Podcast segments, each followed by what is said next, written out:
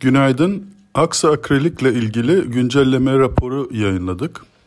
Başlığı 2021 yılı daha istikrarlı olacağı beklentisi.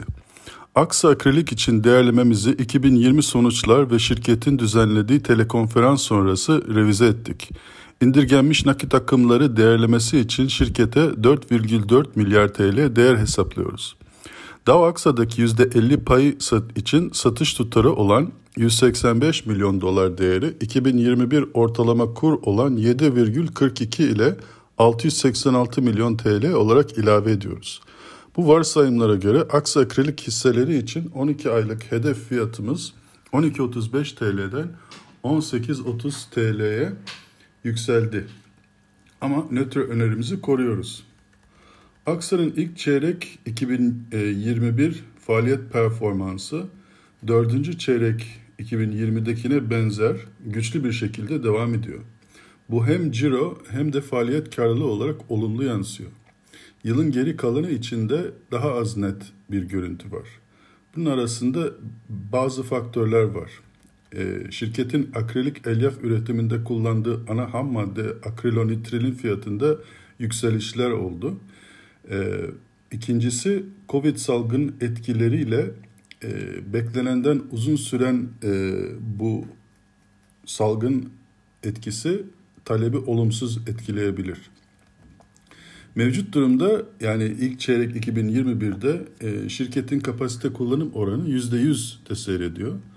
Ancak e, tüm yıl için e, bu olum belirsizliklerin olması nedeniyle e, kapasite kullanım oranının %85 ortalamayla e, tamamlanacağı düşünülüyor.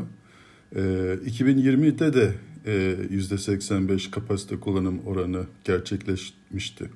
2020'de e, bu e, kapasite kullanım oranıyla e, şirket 130 milyon dolar FAVÖK yaratabildi.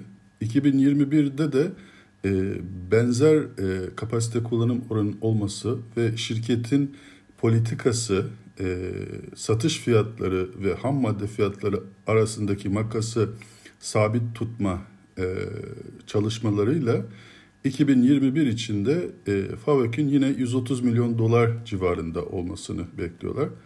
E, daha önceki e, hedeflerine de şirket bu yönde ulaşabildiği için biz de e, bu varsayımın makul olduğunu düşündük ve benzer bir e, tutarı kendi tahminlerimize koyduk.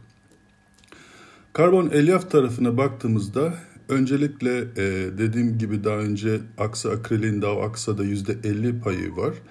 E, ve dolayısıyla e, faaliyet karlılığa dahil edilmiyor. E, faaliyet karlılığın altında bir kalem olarak net kar olarak e, kaydediliyor. Ee, Aksa tarafında da rüzgar türbün üreticilerden artan bir talep söz konusu. Bu artan taleple Aksa e, bu yıldan başlayarak e, kapasite arttırımlara gitmeyi hedefliyor. İlk etapta e, yeni bir hat ilave ederek 2022 başında bu hattın devreye girmesi bekleniyor. Böylece kapasitenin 5-6 bin ton seviyeden 8-9 bin ton seviyeye çıkması öngörülüyor. Toplamda uzun vadeli 10 yıllık bir e, yatırım projesi var Dow Aksa'nın. E, eğer tam istediği gibi yürürse önümüzdeki yıllar içerisinde 300 milyon dolar yatırımla 13.5 bin ton e, üretim kapasiteye e, çıkmayı hedefliyorlar. Son olarak da e, Aksa Akril'in risklerinden bahsedeyim. Yakın vadede İran pazarının tekrar açılma ihtimaline karşılık değerlememizde yukarı yönlü risk görüyoruz. Aşağı yönde Covid salgın etkilerinin beklenenden uzun sürmesi ve kur riski olduğunu söyleyebilirim. Herkese iyi günler.